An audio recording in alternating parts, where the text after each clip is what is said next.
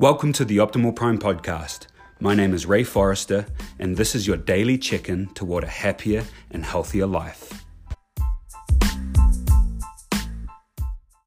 I had a significant mind shift today after a conversation that I had on a coaching call, and it was in regards to my style of communication.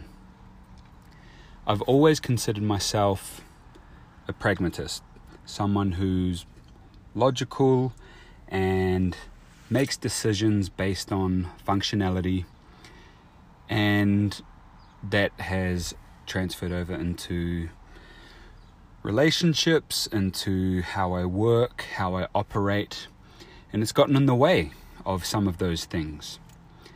And as I was reflecting more on it after the conversation, I realized that because I pride myself on not sugarcoating things, for lack of a better word, and being straightforward, I have felt that I am doing myself and others a disservice if I was to water things down or to not put things bluntly.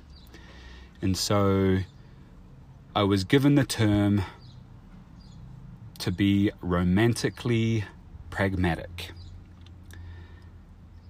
Being pragmatic is, as I said, being more straightforward.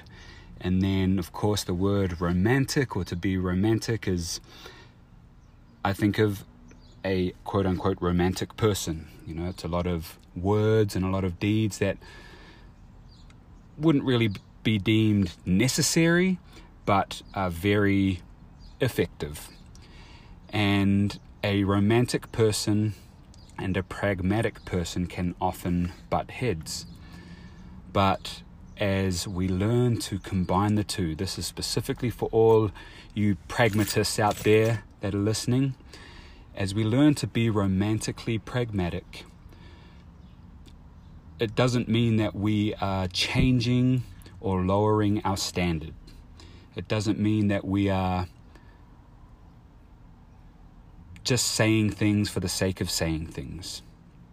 We can still be pragmatic in our approach, but as we choose our words more wisely, and even the timing of our words, and expand our choice of words, we can combine the two and get the most out of conversations, out of relationships, out of experiences. And so I hope I've explained this well. Look up the definitions of romantic and the definition of pragmatic, and you'll see that they're kind of opposite in a way.